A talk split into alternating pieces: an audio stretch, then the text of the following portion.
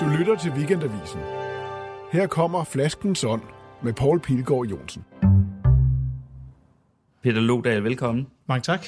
Øh, I Flaskens Ånd, i, i kanappen her, og øh, ja, altså, normalt er det jo meget, der serverer vin, men da jeg vidste, at du var vininteresseret, så synes jeg, det var oplagt at, at bede dig om at tage en flaske med selv. Og ja. det har du så gjort. Det har jeg. Og den skal være kold. Hvad er det? Jamen, øh, det er um, en østrisk producent, som hedder Franz Hirzberger, øh, som øh, har et meget lille parcel i virkeligheden, der ligger ned til Donau, øh, på nordsiden af Donau, cirka 65 km fra Østrig, øh, vest for Øst, eller slået for, for Wien, vest for Wien, Ja. øh, i Wachau-området, øh, ikke så langt fra Krems, og her producerer han nogle, af, efter min mening, de bedste hvid, øh, hvidvin, øh, ikke bare i Østrig, men i hele verden. Øh, og de to druer, som han først og fremmest bruger, det er den lokale øh, verdensmesterdrue øh, Grønne Veltliner, mm. hvor han flere gange faktisk, ikke at det skal, der skal gå konkurrence i det, men har vundet for øh, den bedste Grønne Veltliner i Østrig. Og, det, mm.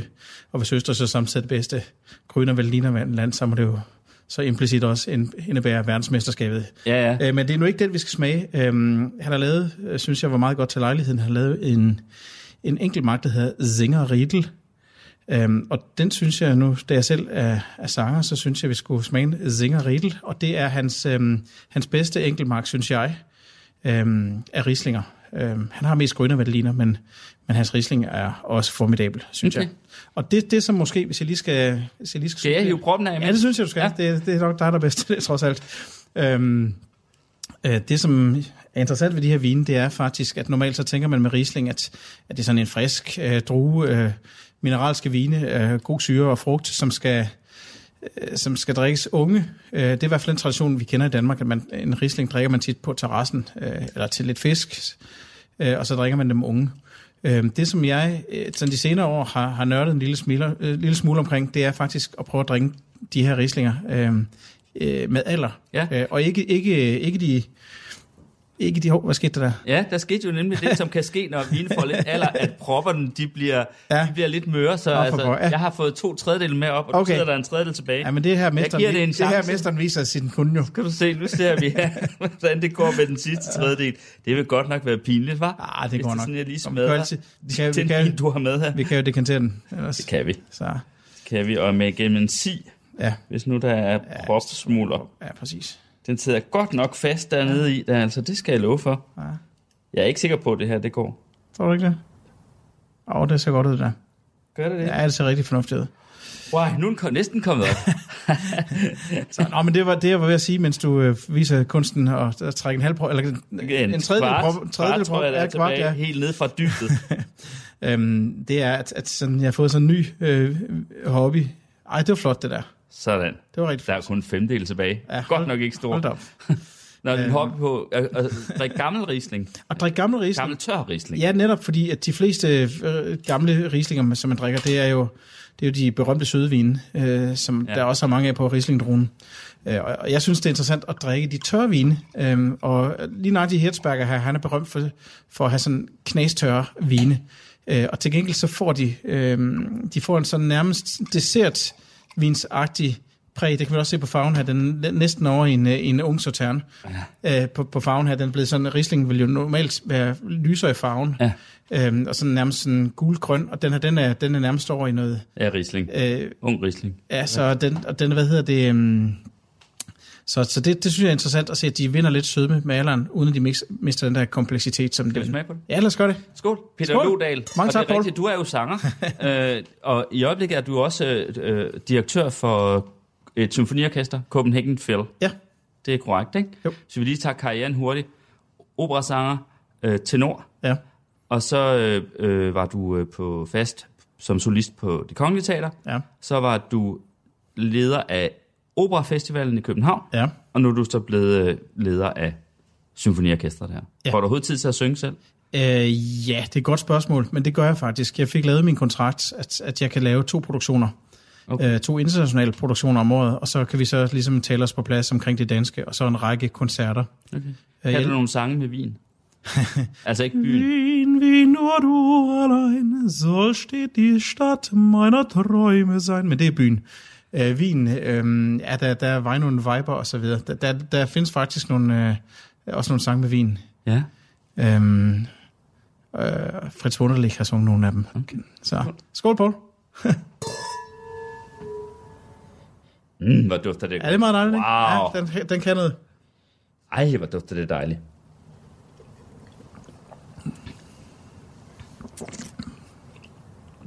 Schön. Sehr schön. Wow. Og det er altså nyt for mig, fordi jeg har heller ikke øh, været vant til at drikke øh, gamle, tørre Nej. Rieslingvine. Altså, selvfølgelig, de søde ja. Rieslingvine, masser, og de kan jo Ja. blive uendelig gamle, når Ja. de, altså, sådan nogle, hvad hedder det, afslæse viner og så videre, de Ja. kan jo, fra de gode producenter i gode år, kan jo blive 100 år, eller mange, eller flere, Ja. ikke? Jo. Men det er sjovt, det her. Og den vinder jo i, hvad skal man sige, den vinder jo i krop øh, Ja. ved den her alder, selvom den Ja, stadig gør er tør. Ja, det er den. det, der ligesom er sket. Ja. Og, og den, den, Stor renhed i den også. ja, den, den står super rent, altså. Ej, hvor lækkert. Og det er for, altså, jeg tror nok, at øh, hvis ikke man vidste det på forhånd, så ville man forstå på din øh, indledende, eller din introduktion her, at du er interesseret for vin. Ret Altså meget, ikke? faktisk, inden jeg begyndte, at- inden jeg kom på musikkonservatoriet, så gik jeg på Hotel- og Restaurationsskolen i Holstebro, Mm. øh, fordi jeg troede, at jeg enten skulle være, skulle være kok eller sommelier. Ja. Øhm, og der er jeg så gået øh, halvandet år. Øhm, men der sker så det, at jeg kommer på musikkonservatoriet, er faktisk sådan lidt tilfældige øh, årsager. Øhm, der er nogen, der finder ud af, at jeg har en god tenorstemme, og så begynder jeg at synge i kor. Hvem finder ud af det? Øh, jamen, det, er, så, det sker sådan lidt pø om pø. Øhm, jeg har sunget i Herrenkirkes Drengekor på det her tidspunkt, siden jeg var 12 år, men har aldrig nogensinde overvejet, at det skulle være en karrierevej. Så jeg er gået og tænkt over, jamen, hvad skulle jeg, hvad skulle jeg bruge mit liv på, øh, som man nu gør, øh, når man kommer ud fra gymnasiet på den anden side.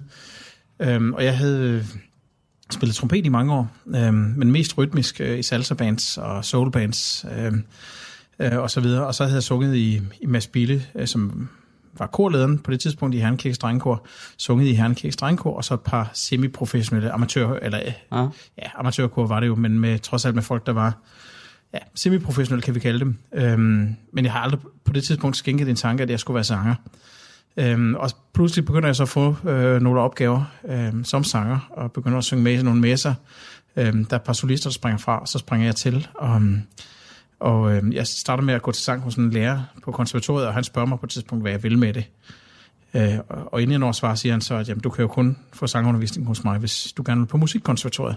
Mm-hmm. Ja, så siger jeg ret hurtigt, at jeg vil gerne på musikkonservatoriet. Og så lige pludselig, så er tiden jo så inde til at komme på musikkonservatoriet, optagelsesprøve og så videre. Så, så, øh, ja, så, så, fanger den. Og så, øh, så kommer jeg så ind, øh, godt nok ikke i første forsøg, fordi jeg havde kun haft en måneds forberedelse på det tidspunkt, men jeg kommer så ind øh, året efter på musikkonservatoriet, og så stopper jeg så med øh, at gå på hotel- og restaurationsskolen. Mm. Men din vininteresse, den begyndte der. Den begynder der. Øh, Jeg havde en, en, en lærer, der hed Leif Valdemar Olsen, mm. som var tidligere øh, chefkok på D'Angleterre øh, og havde været på Sheraton i London.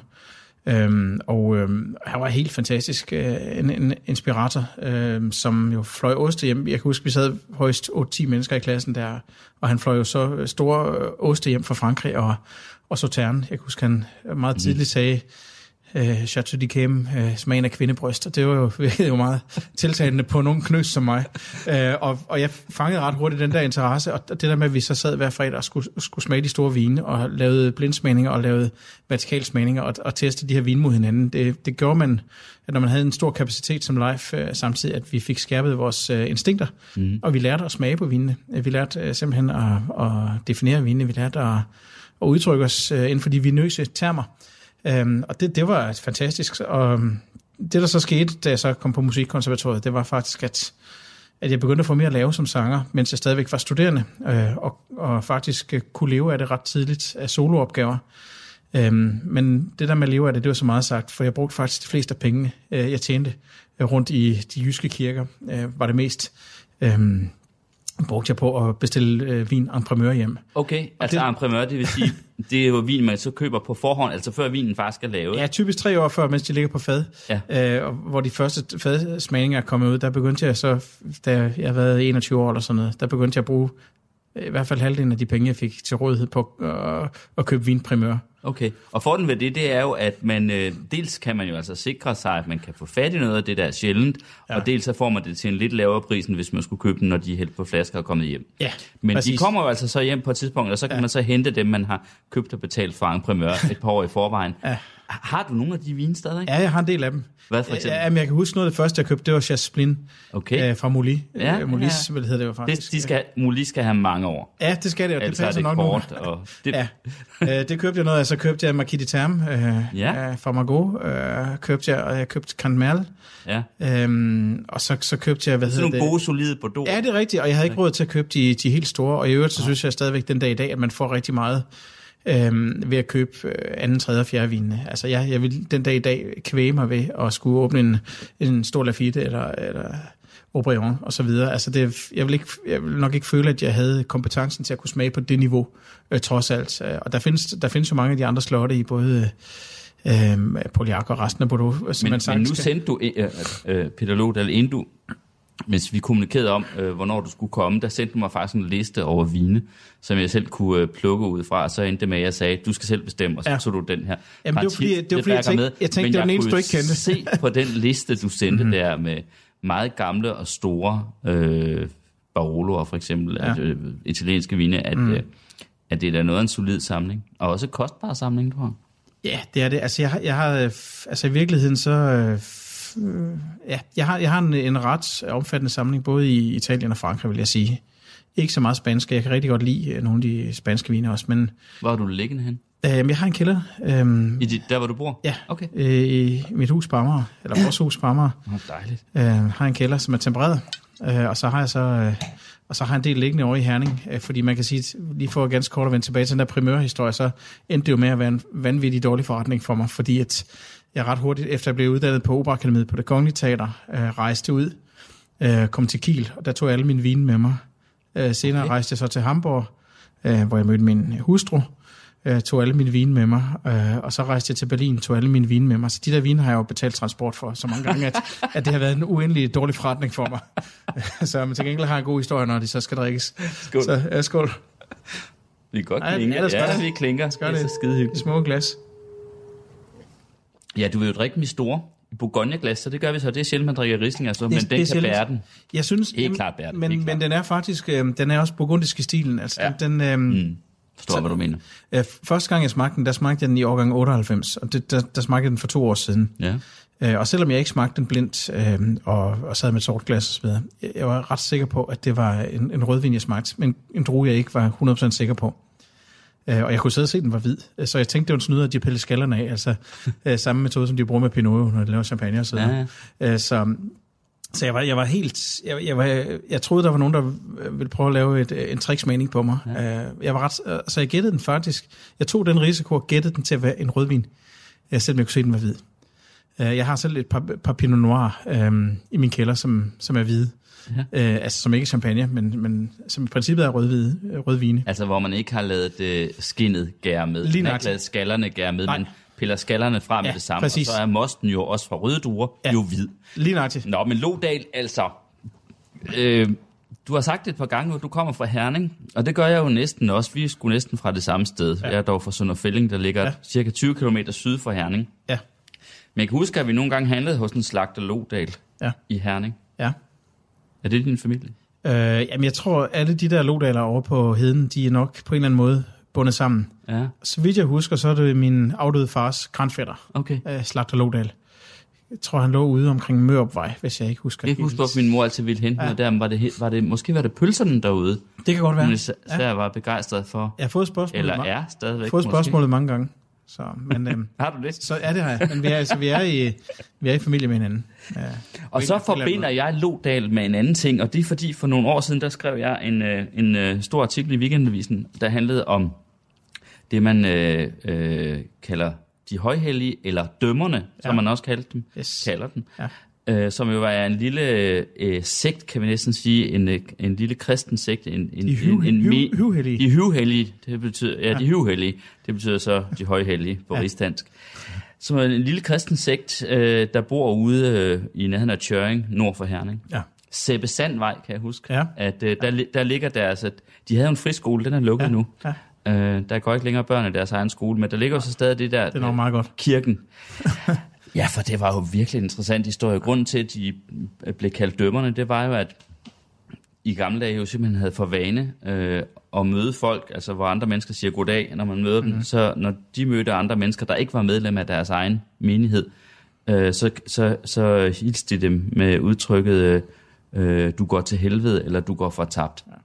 Fordi-. Kan jeg få lov at undskylde kollektivt nu? Nu har jeg næsten foregrebet af Det er jo måske ikke noget, der ligefrem fremmer den gode stemning, når man øh, øh, møder nogen, at, at man får at vide, at du er fordømt, eller du går til helvede, Nej. eller du går for tabt. Men det var fordi, man øh, den her sekt mente, at hvis ikke man abonnerede på, øh, på den udgave af, af, af, af den her, altså vi taler om noget, der er langt, langt, langt sortere end Indre Mission, fuldstændig. øh, så, så, så, ville han- man ikke kunne... Hans Kirks fiskerne til at ligne en Ja, ja, så uh, ville man walk in the park. Og jeg ved ikke, hvor langt det, får. Altså, da jeg var der og skulle skrive artiklen, og det er 10 år siden, ja. Ja. der, der sad kvinderne og mændene ikke længere i hver sin side af kirken, men blandede sig. Og kvinderne var heller ikke iført tørklæde, men det har de været øh, indtil for nylig. Okay. Og i gamle dage, der ved jeg, der brandforsikrede de ikke. Øh, de måtte ikke øh, brandforsikre, fordi hvis lynet slog ned, og der blev brand, så var det Guds vilje. Så det at brandforsikre var et forsøg på at omgå Guds vilje. Ikke? Mm. Okay. Og sådan, øh, sådan var der rigtig mange ting. Øh, men, men sagen er den, at øh, der stødte jeg gang på gang på det der efternavn Lodal. Ja. Altså, så I har haft en fremtrædende placering, tror jeg. Jamen, det har vi. Øh, og ja, det er jo faktisk... Øh, altså, min farfar ved jeg har været medlem øh, langt ind i det her. Øhm, og øh, min far øh, var en... Min far døde for et par år siden, men han var en af, øh, af seks brødre, øh, som var vant til at tæske hinanden på kryds og tværs. Øh, og der var flere af dem, der øh, virkelig... Kan jeg godt sige nu, for nu er der et par stykker, der ikke eksisterer længere, så hvis jeg Mm. undgår at kompromittere den ene øh, eller anden med navn, så kan jeg sige, at der var en, i hvert fald et par stykker af dem, der måske var en anelse øh, mentalt udfordret.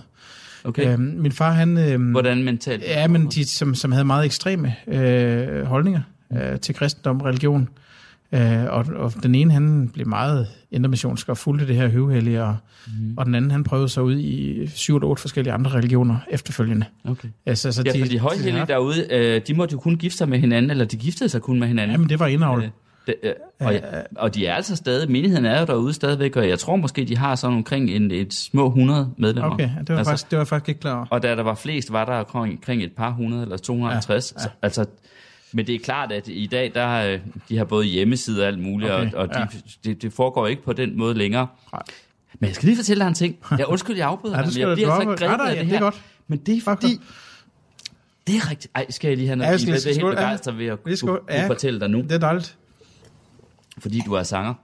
Og det er jo fordi, de synger på en helt bestemt måde derude. Okay. For det første er det sådan, at man, øh, de accepterer ikke nogen nyere salmebøger end Kingos salmebog Nej. fra, hvad ved jeg, slutningen af 1600-tallet, Ja. ja. eller sådan noget. Som jo er salmer med op til 30 vers. Meget, meget lange salmer. Mm. Hvad hedder det? De mener simpelthen, at de nyere salmebøger, de er ukristelige på en Okay, måde. ja. Men så har de aldrig haft orgel-ledsagelse. Nå. De har aldrig haft et orgel til at spille okay. samtidig med. Det betyder, at de kun havde deres stemmer. Okay. Og derfor lyder deres sang på en helt særlig måde. Mhm. Mm-hmm. Og jeg har læst om det, at der findes vist kun et sted, en fjern, en fjern hvad hedder det, ø, øh, i nærheden af Skotland, hvor man synger på samme måde. Hvor man ligesom sådan ruller på en mærkelig måde på de enkelte ord og toner, Okay. så det får en helt særlig lyd. Okay. Og jeg vil sige, man kan næsten ikke genkende melodierne, selvom det egentlig er melodier, man måske kender Mhm. mm-hmm. fra nogle salmer, der stadig eksisterer, typisk i forkortede udgaver. Sure, sure. Men helt særlig, Vildt. helt særlig måde. Og det vidste jeg faktisk Det ikke. skulle du næsten opleve en gang. Det vidste jeg ikke noget om. Nej. Jeg kan lige, altså, når nu du jo går ud fra at interessere dig for sang, efter Ja, ja, du har ja, gjort ja, det til ja, din, for- jo. din levevej. Ja, jamen, det var, det var, da, det var meget interessant viden, du... Nå, men hvad med din far? Skred, skred han så fra, fra den sekt der? Ja, det eller han. den menighed? Ja, det gjorde han faktisk. Øhm, og det var måske ikke kun menigheden, men jeg ved, han havde det hårdt i skolen, og og også har fået nogle, nogle stryg der. Øhm, han vendte tilbage til at tale om den lille katekismus, og han har nævnt mange gange. Øhm, og så kan jeg huske, at øh, han blev ved med at repetere Johannes 3,16, til således elskede Gud i verden hele sit liv. Øh, det var faktisk, øh, da han lå for... han gav sin søn den indborne for den hver som på, Lige han ikke skal fortabes. Men, Men have et liv, ja, præcis, lige nok. Ja. Godt. præcis. Der er nogen, der har haft som konfirmationsvers også. det er mit uh, konfirmationsvers. Ja, okay, det, Det er derfor. tænkte jeg nok. Ja. Nå, Ja. Jeg havde Salmernes bog, øh, 37, Vælt din vej på herren, stol på ham, så griber han ind. Så dem kan, der er jo de der, man kan huske. Mm. Men øh, nu, nu sidder jeg her og alligevel øh, tager de her afstikker, så kan man jo sige, at i Lukas 4.4 står der, til mennesket skal ikke leve af brød alene. Mm. Og den, øh, den er meget god at have med her i udsendelsen. Men din farfar var altså... Min, min farfar var, var Han dybt var inde i, i, Ja. de, i de hyvhellige, og min far han var så den yngste af seks brødre. Mm. Øh, og jeg har, ikke, jeg har aldrig fået detaljerne, men han, han flygtede faktisk hjemmefra, da han var 16, og tog til England, hvor han så blev sygeplejer i Bristol. Ja. Øhm, og det, det er en historie, jeg aldrig har fået detaljegraden øh, af. Men Hvor- Hvordan var dit hjem i Herning så? Var det så et... Øh, altså gik han så i den modsatte retning og blev meget ukristelig? ja, det, det, det kan man godt sige. Ja. Altså, han var en levemand øh, og øh, tog fly, flycertifikat og, og kørte rally øh, og, øh, og var nede for FN i flere omgange. Den, øh, den allerførste, Dancon 1 øh, på Kypern og, og flere missioner efterfølgende. Øh, øh, så han var vel det, man kan kalde kant selv. Han fik aldrig en egentlig uddannelse, men var øh, sådan måske overgennemsnitlig dygtig til mange ting. Hvad tjente han pengene ved? Jamen, øh, det gjorde han jo ved...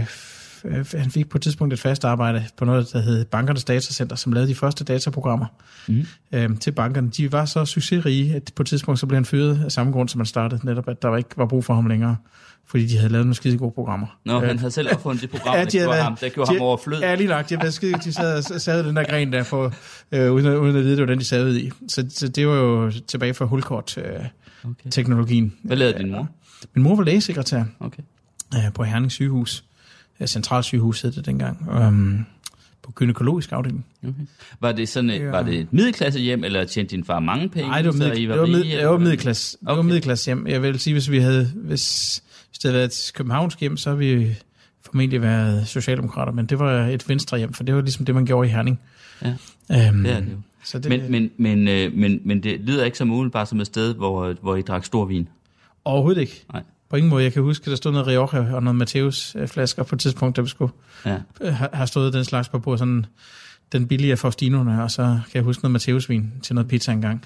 Men når du så Ja. siger, at din far var levemand, alligevel siger, at han var levemand, altså, øh, hvor- hvor- hvordan? Altså, Ja, men han var måske mere sådan våget. Han gik ikke så meget op i, i vin, øh, men han gik meget op i at flyve. Øh, Vi havde, øh, øh, da jeg var helt lille, havde vi et, et Aero Leasing firma, som man kender billeasing i dag, øh, hvor vi så eller hvor min far leasede øh, små flyvemaskiner ud, øh, Nå. Piper og Cessna og så videre.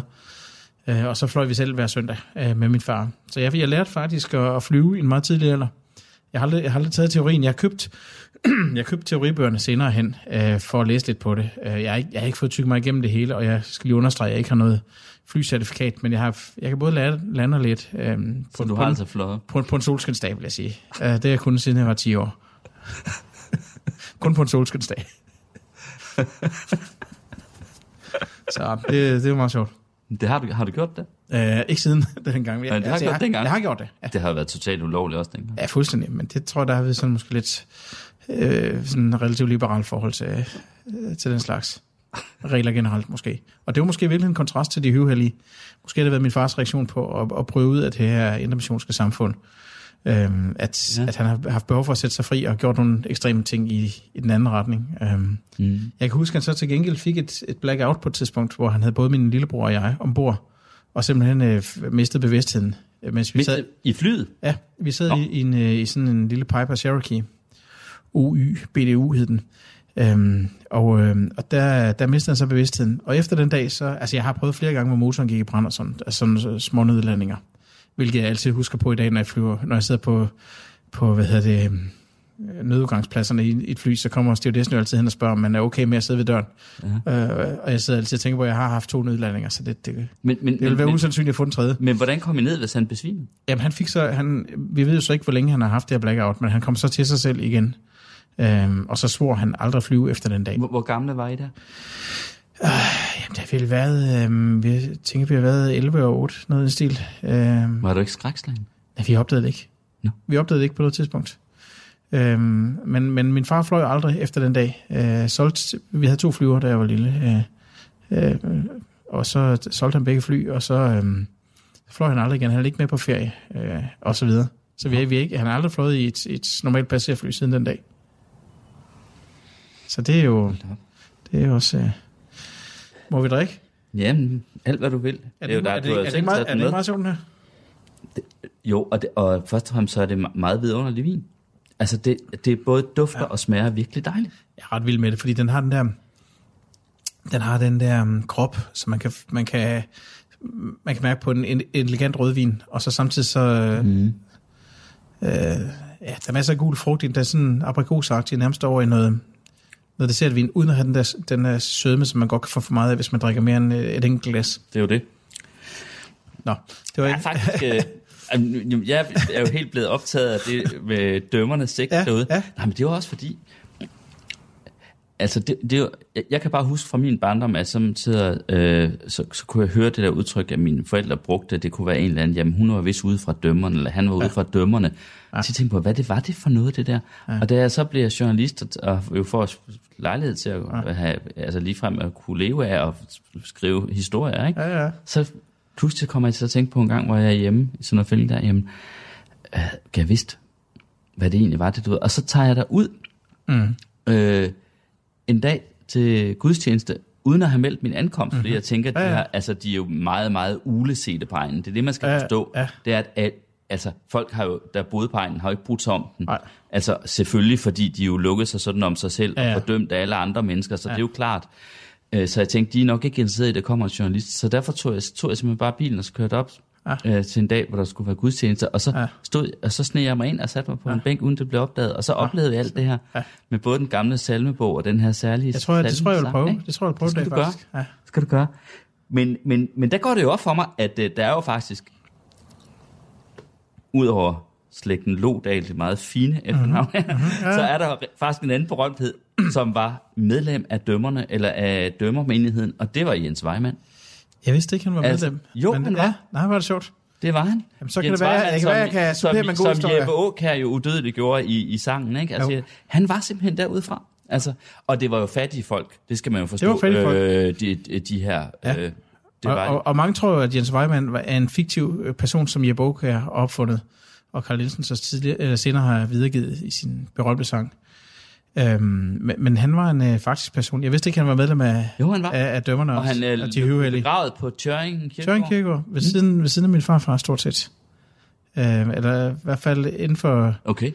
inden for stenkast-radius. Så de har jo kendt hinanden. Ja, nej, ikke min farfar, men min... Øhm, Ja, oldefar må det blive Tibold. Ja, tiboldefar er det, øhm, og det er måske nok det eneste, sådan vi, hvis man lige øh, her i Vinens Ros må, må prale for et ganske øjeblik, så er det måske det eneste, min familie har brystet sig i hvert fald, at, at det var min tiboldefar, og det er ikke en øh, god historie, det står faktisk, det er en info, man kan finde i lokalarkivet i Herning, øh, at det var min tiboldefar, som, som bragte Jeppe Aukær på sporet af Jens Weimann, og videregav historien Nå, øh, om ham.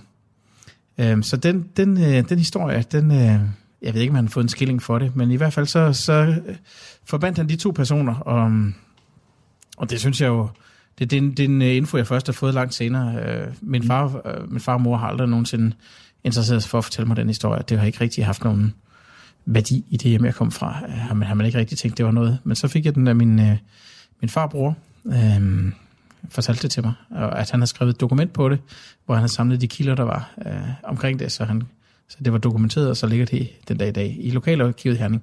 Så det er jo sjovt.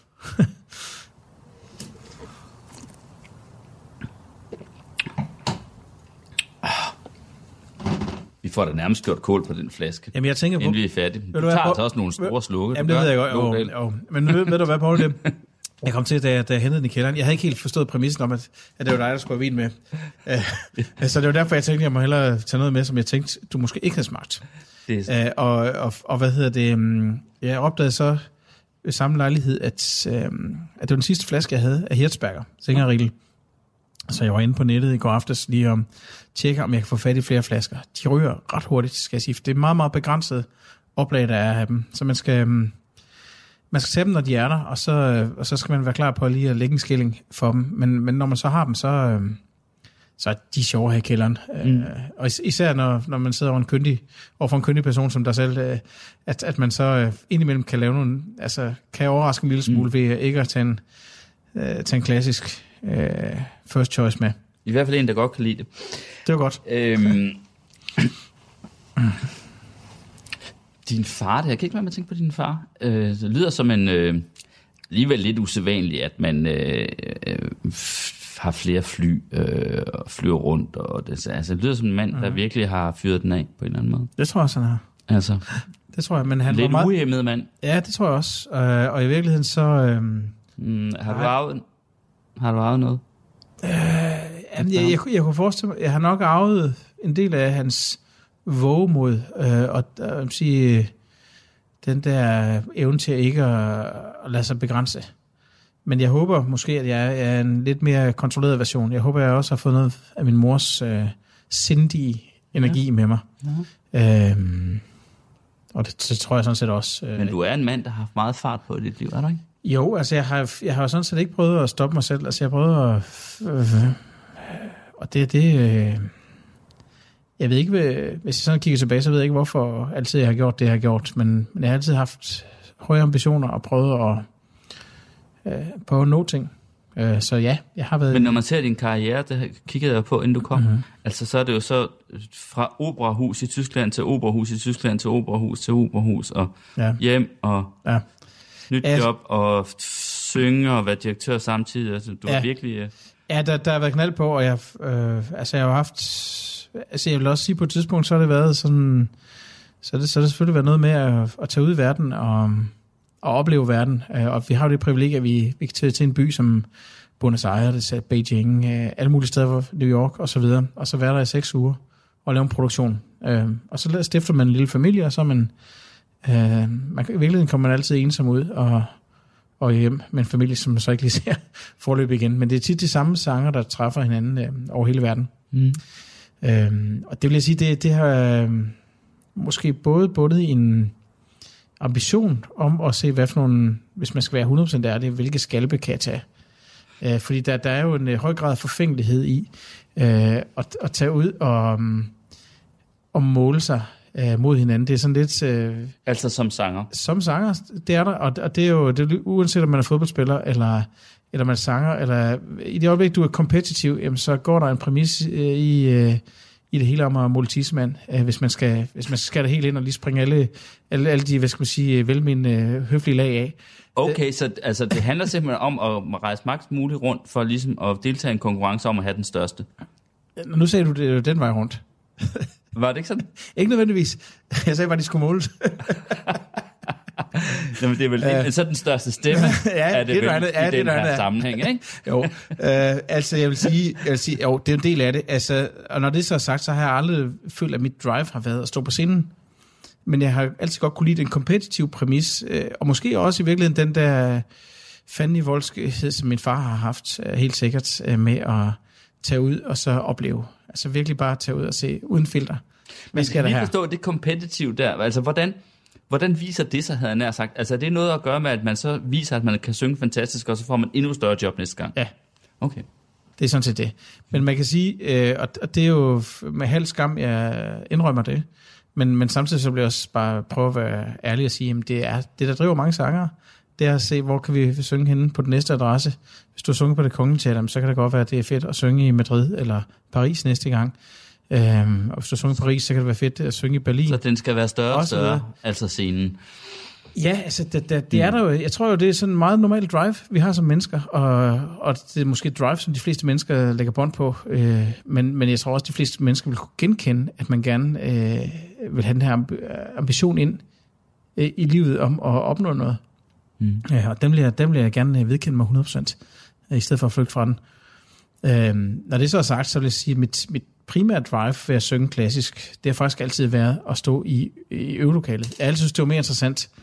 Det har altid, det har altid været mere interessant at stå i prøvelokalet og arbejde med stoffet og de store komponister. Så, så på den måde kan man sige, at min karriere har haft et dobbelt fokus. Øh, mens de fleste sanger og skuespillere, tror jeg også, har elsket den der proces med, at man sidder og sminker sig før forestillingen, gør sig klar, man er så op, og så, så kommer det store øjeblik, hvor lyset går på, og man står på scenen og udlever sig selv, og til sidst så klapper publikum, man får lov at bukke, og, og man er helt udkørt, og alligevel så har det været en fantastisk aften, sådan nærmest ekshibitionistisk oplevelse øh, med at udstille sig selv og, og være i rollen. Sådan har jeg aldrig haft det. For mit vedkommende, så har det altid været det mest interessante at være i prøvelokalet og få lov at have det som et slags laboratorium, hvor man kan dykke ind i rollen og få lov til at arbejde med sider af sig selv, øh, hvor man kan sige, at det øjeblik, jeg har været på scenen, jeg, jeg altid synes, det var fedt, øh, det må jeg indrømme, men, men for mit vedkommende, så har det været at reproducere en rolle, som har haft en forudgående proces mm. øh, om at dykke ind i et slags laboratorium, øh, i sindens laboratorium. Øh, og der, der, hvor jeg så nævner, at det er dobbeltfokus der, så samtidig så har jeg selvfølgelig haft en ambition, øh, så meget drengerøv er jeg, at jeg synes, gud det er fedt at tage til Buenos Aires og være derude i, i to måneder, eller Kina, øh, New York eller Dubai, eller hvor man nu har siddet ude. Det er da sjovt at prøve, og hvornår får man den chance næste gang, det ved man jo ikke, øh, hvordan, øh, hvordan man lige ser den præmis i ens arbejdsliv. Men har du så nogensinde haft så meget fart på, at det, at det er blevet for meget? Altså nogen oplever pludselig, at de så får en eller anden form for øh, sambrud, eller ja. altså... Ja, altså mit, mit var... Går ned? Ja, det har jeg faktisk. Har du det? Ja, og det, Har du det, haft et sambrud? Uh, nej, ikke, ikke, et, ikke et uh, mentalt sambrud. Nej. Uh, det har jeg ikke haft. Jeg har, og jeg måske har jeg virkelig altid haft en... Uh, eller sagt på en anden måde... Uh, nære venner uh, har altid sagt, at jeg har arbejdet rigtig meget. Så jeg, altså, det er altid godt at vide, hvis jeg mindst har fortjent at komme, komme til et par af de her skalpe. Uh, men, men, uh, men jeg har haft nogle sambrud, som ikke har været mentale, men som, hvor jeg har kørt så meget i overhældingsbanen, at jeg har lavet uheld. Hvordan? Jamen, altså, det har både været et færdselsuheld, men jeg har også lavet øh, uheld på alle mulige andre... Ja. alle, alle måder Hvordan? i livet. Jamen, jeg har truffet forkerte valg, øh, prioriteret forkert, øh, øh, i det øjeblik, hvor man ikke kan sige nej, i det øjeblik, øh, hvor man mister fodfæstet, fordi det hele kører stærkt. Øh, jeg, jeg har to piger, skal jeg lige så sige, mm. øh, og det, som altid har været skønt, har været at, at, at kunne tænke på dem, hov, det er jo øh, glem nu ikke lige, at, øh, at jeg har en, eller sagt på en anden måde, glem ikke, at de fleste krige, øh, de er faktisk tabt på, at man har forladt hjemmebasen. Øh, at man har ført øh, flerfrontskrig. Så indimellem så har jeg været lige ved at tabe elastikken øh, til hjemmebasen. Øh, uden at det er sket. Så jeg har, jeg har levet ude Har på... du været ved at blive skilt? Øh, Er det det, der ligger i det, du siger, Nej, eller det, hvordan? så det vil jeg ikke sige. Jeg siger, at jeg har levet et, et øh, ægteskab, som har... Jeg har været gift i 15 år med min, med min hustru, Katrin. Øh, men, men jeg vil sige, at jeg har været med til at udfordre ægteskabet. Øh, øh, Mm. og, og, øh, og det er indimellem et, øh, et mirakel, at vi har fundet tilbage øh, til hinanden, og har i virkeligheden måske styrket ægteskab. Jeg, jeg er en lykkelig mand i dag, skal jeg hilse at sige, i mit ægteskab. Jeg har en Mm. vidunderlig øh, hustru, som jo er en, en fremragende tysk skuespillerinde. Øh, skuespiller hedder det vel i disse tider. Øh, men, men, i øhm, Kanap må man sige, hvad man vil. Ja, det gør jeg også. Men, men, øhm, men, men jeg vil sige, at, at jeg kunne... Jeg kunne, jeg kunne sagtens have været mere varsom øh, med den måde, øh, jeg, har- jeg har forvaltet mig selv og min karriere på, især i forhold til familielivet.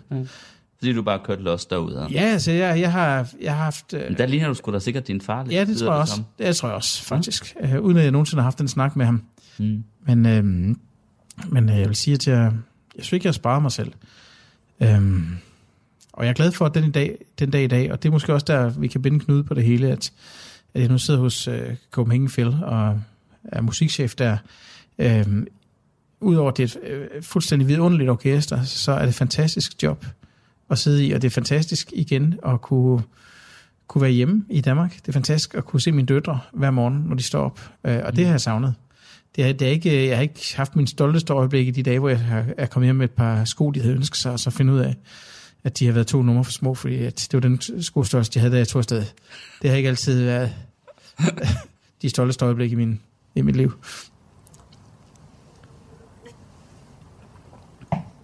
Så i virkeligheden, så har jeg jo, jeg vil sige, jeg har begået en del fejl. Øh, men jeg tror, tror også, at øh, tror heldigvis, at jeg har været klog nok til at, at lære af de fleste af mine fejl. Øhm, og det, det kan man gøre ved at ikke begå dem nødvendigvis igen og igen. Du sagde faktisk også, at det også var nogle helt øh, konkrete uheld. Altså, så ulykker. Altså, bil, jeg, havde, jeg, havde, jeg havde en bilulykke, hvor jeg, Ja. altså jeg har altid godt kunne lide hurtige biler, og så der vender jeg måske også, Surprise. måske, måske også Lundal. lidt af min far. Så jeg har haft, øh, jeg har haft øh, flere, øh, flere hurtige øh, sportsvogne, øh, og ofte gerne cabrioleter, både BMW, øh, Mercedes, Porsche og andre biler, jeg har købt. Og jeg må om skam nok også indrømme, at jeg har, jeg i hvert fald totalt smadret en enkelt af dem. Øh, og det gjorde jeg på min fars dødsdag. Øh, for et par år siden. Ja, den 4. august, da han døde. Så vi, jeg stod så og skulle lave en, producere en, en koncert inde på, jeg har fået, jeg har fået den øh, dumt idé at, at hive, øh, hive det kongelige kapel, øh, eller en samarbejdsaftale med det kongelige kapel, og så havde jeg fået den idé, at de skulle spille i Kødbyen. Og ideen var selvfølgelig at komme ud til et nyt publikum. Hvad nu, hvis man tager noget helt klassisk, og så ligger det præcis i mækket for hele hipsterkulturen? Hvad sker der så? Mm. Så det var, det var sådan en idé, jeg havde fået. At hvis ikke man kan, kan få, få publikum ind, og hvis man ikke kan skabe uh, traffic på hjemmesiden og så videre, mm. hvad sker der, hvis vi tager derud, hvor de er i forvejen? Øh, og der sker så det, at øh, samtidig så er jeg i gang med at producere en, øh, en tryllefløjten for børn, som vi har fået velvillig støtte til at lave ind på Folketeateret. Tryl kaldte vi den på Operafestivalen, og det var en andet, en anden af mine kæpheste, da vi skal fange børnene tidligt. Så jeg havde sådan, kan man sige, alt i alt en sådan lidt komprimeret dag. Øhm, og så sker der det, at jeg, jeg kommer ud i, på det tidspunkt kørte jeg så en, en Mercedes, en, en SLK, en de små øh, cabrioleter, øh, 220'er med, med kompressormodellen, øh, til dem, der interesserer sig for det. Øh, og jeg kommer så op af, af parkeringskælderen på Israels plads. Øh, jeg skal lige så sige, at det her det er om formiddagen. Nej, det er det, undskyld. Det, jeg har været til formiddagsprøve, og vi havde det problemer med lyden, fordi vi havde kommet til at lave et par fejl i den indledende fase. Øh, så det skulle jeg ind og, og kigge på, øh, fordi det var premiere øh, dag. Øh, samtidig så har vi så den her koncert i Kødbyen, og øhm, jeg sætter mig i bilen hans sponsor-event i Kødbyen cirka en time senere, øhm, og jeg kører for parkeringskælderen under Israels plads, og så pludselig så kommer der fire, øh, fire unge nydanskere, øh, vil jeg vurdere, øh, kommer løbende over trafiklyset, der er rødt, og de ser ingenting. De kommer løbende i bare overkrop og vælter ud og jeg har øh, høj hastighed på min bil. Men eftersom at jeg accelererede hurtigt, så har jeg lige nok ikke for høj hastighed. Men jeg kommer så hurtigt ud, at jeg ikke kan nå at undvige de her øh, fire, og jeg når hurtigt at tænke, at jeg kommer til at køre dem alle sammen ned. Øh, og, og så afviger jeg, øh, undviger jeg frem, og så kører jeg til gengæld hen over øh, den her hele, øh, den her trafikø med skilte øh, og det hele, og, og bilen den ender så op på siden. Øh, og jeg kører det hele ned igennem, og vognen den bliver ridset op hele vejen igennem undervognen med skiltet her. Øh, øh, og og det, det, der er det vilde ved det her, det er, at jeg sidder samtidig og har modtaget nogle flasker rum, af en dansk øh, rumproducent, romproducent, der hedder Anders Skotlander, som jeg skal give til en tysk bartender, vi har fløjet op for at lave en special event. Og det eneste, jeg tænker på, det er, at de her flasker rom, de skal reddes. Det bliver de så også. jeg kommer fuldstændig uskadet ud. Bilen er fuldstændig færdig. Og, øhm, og øh, til gengæld så når jeg redde den her rum. Øh, den hiver jeg ud, øh, og det, det, der er så ret vildt ved den her historie, det er, at uh, ugen inden har jeg været i min... Jeg, jeg har øhm, sammen med min bror haft en skov i Jylland, uh, fordi vi begge to er jæger. Uh, og den skov... Uh, Hvor ligger den? Jamen, den ligger faktisk mellem Herning og... Den ligger ved Sunds, ikke så langt fra de høvhellige. Nå. Øhm, ikke så langt, man kører faktisk gennem Remme og Sending, det der område, øh, for at komme derop. Hvis man kommer man hurtigste rute. Nå, men jeg har været derop og... Hvad er det? Nultra? Ja, hvad for noget? Nultra. Altså sådan en nultraskov. Ja, en nultraskov, ja, ja præcis. Uh, vi har den ikke længere, men uh, den, havde vi, den har vi haft i 15 år, uh, som vi købt uh, min bror, min bror jeg, for at vi kunne gå på jagt der. Ja. Um, og, um, nå, men så bag i, bag i bilen har jeg så en skærbrænder liggende. Uh, og det er jo ikke så tit, man kører rundt i en cabriolet, tænker jeg, men, men skærbrænder. Og det første, mit instinkt siger mig, det er, at jeg skal fjerne bilen fra vejbanen. Ja. Og bilen ligger, den ligger op på siden på det tidspunkt. Og jeg er kommet ud. Øh, og, og min, min, øh, min teori går på, at, at i det øjeblik, man, man laver i sådan et stort uheld, at man enten bliver, enten bliver vanvittig og går i koma, og ellers så bliver man meget rationel. Og jeg bliver så det sidste. Øhm, så jeg, jeg ringer på døren øh, i den første lejlighed, jeg kan finde. Der kommer en sød bil, der hedder Helle ned. Øh, og så spørger jeg Helle, om jeg kan låne en forlængerledning.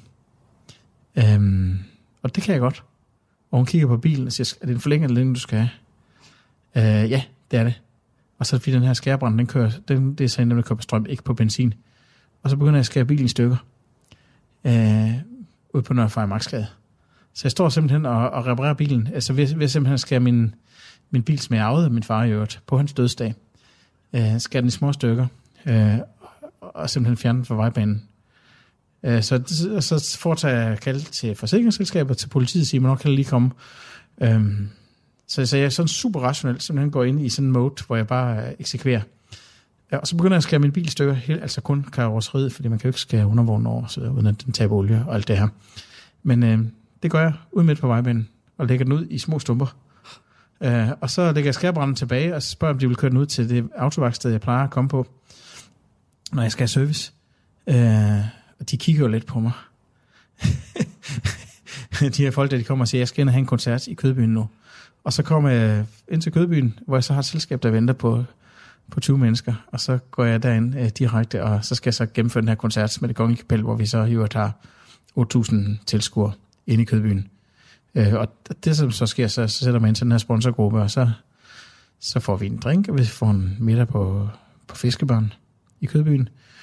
Øh, og, og det er faktisk sådan først reverse, det er faktisk øh, flere dage senere, jeg, jeg får regningen jeg får det her. Det er klart, at sådan en oplevelse sætter sig jo som gigantisk stress. Øh, øh, og det, der er interessant, det er at se, hvordan ens øh, katastrofeinstinkter går i gang. Øh, hvordan adrenalinniveauet øh, kan systematiseres ud i nogle rationelle funktioner. Øh, og ja, så det, det har faktisk interesseret mig ret, for, ret meget for øh, sidenhen. Øh, Hvad sker der de der dage efter? Jamen, der sker de dage, at jeg så faktisk skal synge øhm, Skandinavisk premiere på Christian Just Digterliebe. Normalt så vil jeg ikke selv optræde på, øh, hvis jeg også er arrangør. Men det vælger jeg at gøre på Operafestivalen, og det gør jeg, fordi at det er et samarbejde, som er sådan...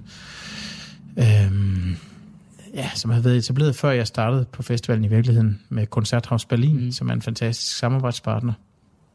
Og, og så øhm, er jeg den eneste i verden, der kan synge det her stykke. Det er en, en ny orkestreng af Digterlieb. Den skal synge to dage senere, øh, hvor jeg er den eneste mand på scenen, en time i træk. Det er, så man godt, øh, man kan forestille sig, at det har været et par, et par intense døgn. Jeg skal synge den to aftener i træk øh, på det kongelige teater med øh, orkester nede fra, fra Koncerthaus Berlin. Øh, og så sker der faktisk det, at jeg en sjældent gang i min karriere mærker, at min stemme ikke reagerer, som jeg gerne ville have den skulle. Øh, og jeg kan mærke, at, at jeg, kan ikke, jeg kan ikke regne med den, som jeg altid har kunnet. Mm. Og det sker to dage i træk. Og på tredje dagen, så fungerer alt igen. Fuldstændig normalt. Og det, det, var, det var ret intenst. Og det tænker du er, er, er et udtryk, altså det er en reaktion? Ja, det, det er en voldsom reaktion. Stress. Ja, det er en voldsom reaktion på... Det er jo, man er jo produkter, de... Men nu skal jeg lige forstå, at du sagde på din fars dødsdag, øh, men, men altså, altså på datoen for hans død, det var ikke den dag, han døde. Ah, nej, det var... Nej. Det var, det var, Okay, det var, så skal jeg bedre forstå ah, nej, det ah, nej. kronologisk i forhold til, hvornår du var chef. Ej, ah, nej. Fordi det er nogle år siden, han døde, ikke? Jo, det er to, to år senere. Præcis, men okay. præcis på dagen to år senere. Han døde den 4. august Okay. i 16, og det, det var så i 18. Så... Øh, ja. Mm. Hvor var du henne, da han døde? Jamen, der sad jeg og holdt ham i hånden. Der var du faktisk hjemme. Klokken 5 om morgenen. Okay. Ja, jeg, jeg skulle have lavet et job i Østrig, men jeg, men jeg valgte at, at tage hjem. Da vi vidste, det gik galt med ham, og så sad jeg faktisk hos ham hver dag øh, i en måned i træk. Okay. Øhm, ja, det var lige, lige mere... Oh, smage? Det var måske mere en erkendelse af, at, at øhm, jeg, jeg, tror, jeg ville have det dårligt af ikke øh, efterfølgende at, at vide, at jeg kunne have, have gjort noget. Det, det ved jeg ikke. Mm. Det, var, det virkede helt rigtigt at, at være, være hos ham. Være hos ham. Jeg ved ikke, hvad det er for en hver dag. lille, Jamen, jeg tror, det er en sådan skrue, der en lille faldt ud af... skrue, du har fundet her. Det må være fra er fra- mikrofonstativerne. Jeg tror, den faldt ud af stativet her, og Så den ligger vi her, så den ikke, Den lægger vi. så den ikke larmer. den lægger vi. Men jeg, jeg kom til at tænke på før, altså når en rejser rundt i verden på evig jagt efter, og hvad hedder det, og, ja, skal vi, vi bruge det pæne udtryk, og tage en skalp mere, ikke? Øhm, Det er det pæneste udtryk, jeg kan på. ja. Men kender Altså, du ikke godt det, Paul? Nu må Synes jeg, du egentlig, det var... Ja? jeg må godt spørge tilbage, ikke? Om du ikke kender det, at man, man for ens egen forfængeligheds skyld vil tage en skalp. Du har altså været dygtig, Ja, og, ja. For, for og hvad hedder det? Men, men, men øh, nu er det jo ikke helt, altså sådan, i mit fag, der er det jo ikke sådan, at man så ligesom rejser fra bladhus til bladhus, trods alt, ligesom man, rejser fra nej, men operahus fra, til operahus. fra historie til historie. Jo, jo, selvfølgelig. Selvfølgelig, selvfølgelig. Men, men jeg tænkte bare på, øh, men jeg kan jo trods alt så blive siddende herhjemme øh, og gøre det. Altså, har du egentlig synes, det var sjovt, eller synes, det var røvsygt at sidde rundt på alle de her hoteller? Jeg synes, det Hele verden. super, super fedt. Synes du det? Ja. Hvad, hvad lavede du så, når du ikke... Øh... Jamen, jeg, nu kan jeg jo godt lide at, at besøge restauranter og smage ja. vin og så videre, så, så jeg, Spiste og drak. Ja, men, men jeg vil sige, at jeg kun gjort det i det omfang, hvor det ikke har kompromitteret øh, produktionen. Okay. Det er klart, at man skal samtidig være super disciplineret. Så det, det er sådan en, en afvejning, som jeg altid gerne vil teste til grænsen, men jeg vil meget, meget nødig gå over den grænse. Så og det er måske i virkeligheden, hvis vi skal sammenfatte det, vi har snakket om også, så er det i virkeligheden øh, det at kunne gå til grænsen og i virkeligheden suge øh, nektaren ud af livet. Øh, nu vi sidder med den smukke drue i glasset. Mm. Øh, og, og gå den vej og se, hvor meget nektar kan vi suge ud, uden at vi krydser grænsen. Øhm, og indimellem, så, kan man, så er man nødt til at vide, hvad der er for meget, før man ved, hvad der er nok.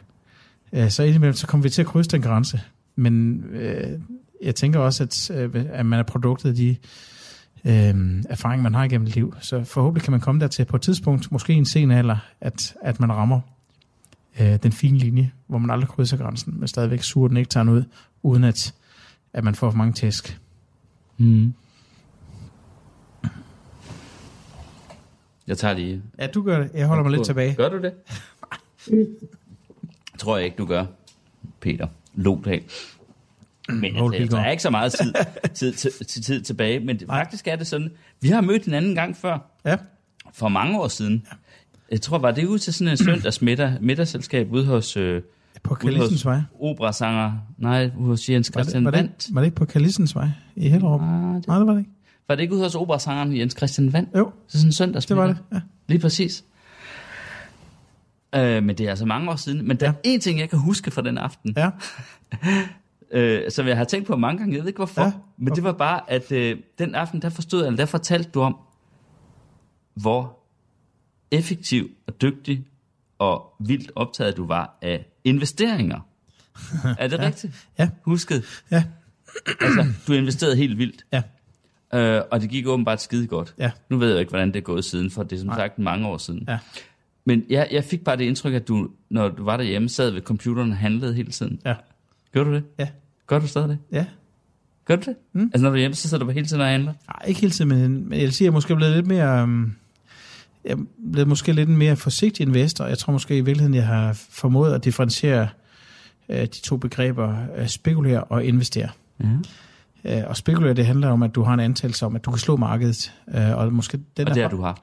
Nej, jeg vil sige, at den erfaring, jeg har fået, det handler om, at, at der ikke er nogen investor, der på forhånd kan vide, at de kan slå markedet. Og det er, den, øh, det er virkelig den viden, jeg har fået sidenhen.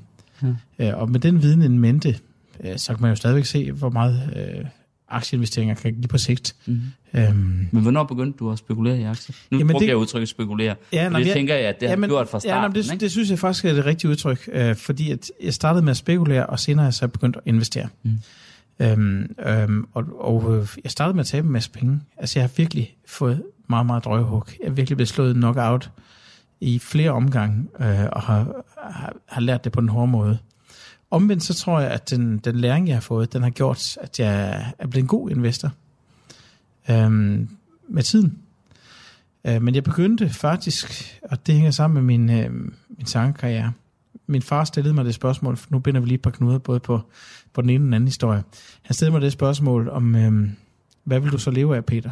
Hvis du gerne vil være sanger, hvad vil du så egentlig leve af? Og det synes Den jeg jo, et ikke meget for din sangerdrøm. sted, nej, men et eller andet sted synes jeg, det er et helt legitimt spørgsmål. Jeg synes jo, det, det er det helt rigtige spørgsmål i virkeligheden øh, at stille mig.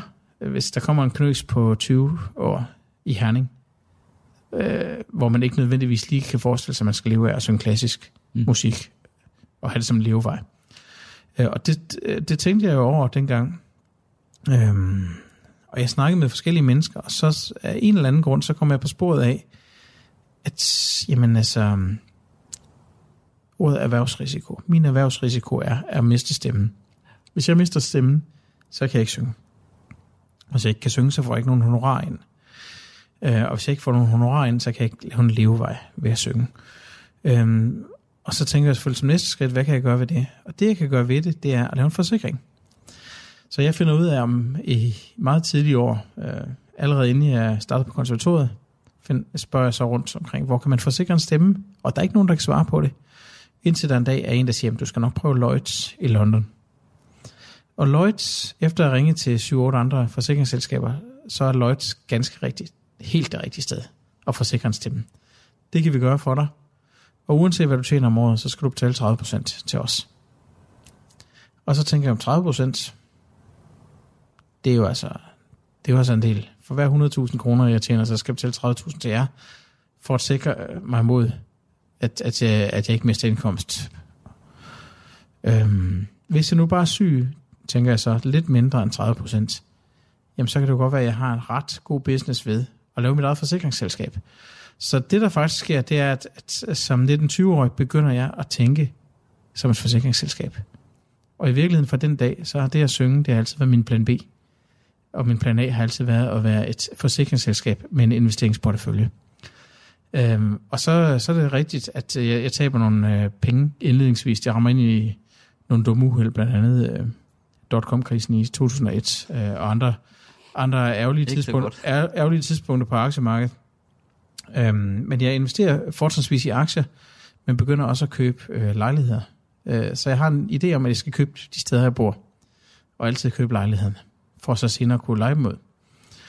Øhm, men i virkeligheden så handler det her ikke om, at, at jeg har nogen drøm om at blive investor. Det har jeg ikke. Jeg har, ikke, jeg har aldrig været båret af den drøm om at skulle lave kassen big time. Det har jeg ikke, kan jeg oprigtigt sige. Men, men jeg har ideen om, at jeg var mit eget forsikringsselskab, synes jeg var sjov. Så hvis du mistede stemmen, så ville du have det at falde tilbage på. Præcis. Øhm, Mm. Og det, det er så den tankegang, jeg har haft siden dengang. Øh, og den kom nærmest til mig ved, ved et tilfælde.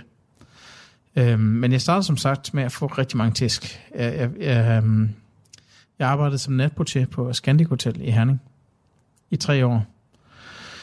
Øh, og var der hver weekend. Eller nej, undskyld, hver anden weekend. Øh, og lagde alle pengene til side, fordi jeg boede hos mine forældre. Øh, og jeg tabte hver en krone. Øh, for det, jeg gjorde for inden, det var, at jeg gik til min bank og sagde, her er en kvart million kroner. Kan jeg låne det samme af jer, så kan jeg starte en investeringsportefølje. Det ville de gerne være med til. Øh, jeg investerede i de helt forkerte aktier, fordi jeg havde fået, øh, ikke fordi jeg havde fået dårlig rådgivning, fordi jeg ingen rådgivning havde. Øh, og dybest set øh, var jeg kæmpe amatør. Øh, så jeg tabte det hele, men det er måske de bedste, det er måske i virkeligheden den bedste investering, jeg nogensinde har haft. Det var at få lov at tabe ikke bare min egen kvart million, men også bankens kvart million. Øhm, nej, jeg tabte min egen kvart men jeg skulle, betale, jeg skulle stadigvæk betale tilbage til banken. Ja, ja. Så cirka halv, halvdelen Det har tabte været mange penge i den, dengang, og for en ung mand enormt, i Herning. Enormt mange penge, og det betyder også samtidig, at jeg ikke kunne investere så meget i vin, som jeg gerne ville. vin, øh, måske spekulation. Men du er blevet bedre til det siden. Ja, det er så, fordi at, øh, det lykkedes mig så måske øh, i 2008, da den, den næste store krise, finanskrisen kom, øhm, lykkedes det mig øh, et, et år inden, trak jeg mig helt ud af, aktiemarkedet, fordi jeg tænkte, det, det kan ikke blive ved med at gå godt. Det er jo perfekt timing. Det var perfekt timing. Er det ikke det Og, samme og som hvis jeg i... lige skal sige et enkelt ting, så har jeg lige, lige nøjagtigt sidste uge gjort det samme. Du har solgt det. Jeg solgt alt. Har du det? Ja. Sådan. Og tjent meget. Mm, Ja, men altså, du tjener jo udelukkende, hvis du realiserer et, et, et salg. Det er jo klart. Øh, Og men det har du jo lige gjort. Jamen, det jeg er, jeg er i hvert fald realiseret salg. Lad os sige det på en måde. Du har råd til at købe vin. Ja, det ved jeg ikke. Også de store flasker? Nej, jeg sidder bare ikke der for at komme til at sige det. Jeg skal nok lade være. Jeg, jeg, holder mig, nej, jeg nævner bare lige det med timingen i stedet for, fordi Ja. det er jo sjovt. Øh, det handler om timing. Det gør det jo i virkeligheden også i sang. Ikke? Jeg synes, jeg synes ikke, at... det er det, der jeg, gør den store sanger, er det ikke Ja, det? jo, men det er det jo. Det er jo det hele livet. Jeg synes ikke, at øh, aktier er, er billige længere. Uh, jeg siger ikke, de er dyre, men jeg synes ikke, de er billige. Og Så det er det sgu det samme som med store vine. Altså, Dyrevin, de er... det er jo helt absurd. Ja, det er det. Altså, du Øhm, skal jo over i sådan noget som, for, hvad skal man sige, for at have råd til det nu. Altså sådan nogle ting, som man ikke så meget har tænkt på før. Det, det mærkelige er jo, at i dag er champagne jo noget af det billigste vin, man kan få af kvalitetsvin. Jeg er enig, og så kan I gamle dage var champagne meget dyrt, ikke? I dag kan man sige, at der findes ikke mange øh, vine af den kvalitet. Nej. man kan få til, til den pris. Jeg købte, altså, altså, jeg købte en del champagne mm. øh, fra 2008 så. oh, det er den Ja, så- største årgang jo i Ja, indtil, to, indtil 2018. Ja. Og siden 96. Ja. Øh, men øh, men øh, jeg, jeg tror meget på 2008, og jeg, og jeg er egentlig bare... Øh, og det, det vil jeg så sige, det er ikke investering, det er spekulation. Fordi problemet er, at, at jeg kommer nok ikke til helt at kunne undgå at åbne en flaske en gang imellem, og så har man jo allerede lavet en, en dårlig business. men måske trods alt haft et godt liv på andre parametre. Skal vi lade det uh, blive det sidste ord? Tak fordi du kom i Flaskenson Mange tak, Poul. hjemme hos mig på Mange tak. Det var Jakob Helt, der optog og, øh, og redigerede udsendelsen faktisk. Og så forresten, noget helt andet er, har du tænkt på det, at vi begynder at komme i en alder nu? Altså, du er 46, jeg er noget ældre, jeg er 53. Er, hvad, hvad er, er det? 54? Mm. Hvad, er, ja, 54. Altså, der findes jo vin nu, som man simpelthen ikke kan blive så gammel, som man kan nå at drikke, når de bliver modne. Men vi, altså, man vi, bliver vi, for gammel til at drikke de helt store vine, der bliver lavet nu. Til gengæld er vi 100 til sammen, så vi har fortjent det.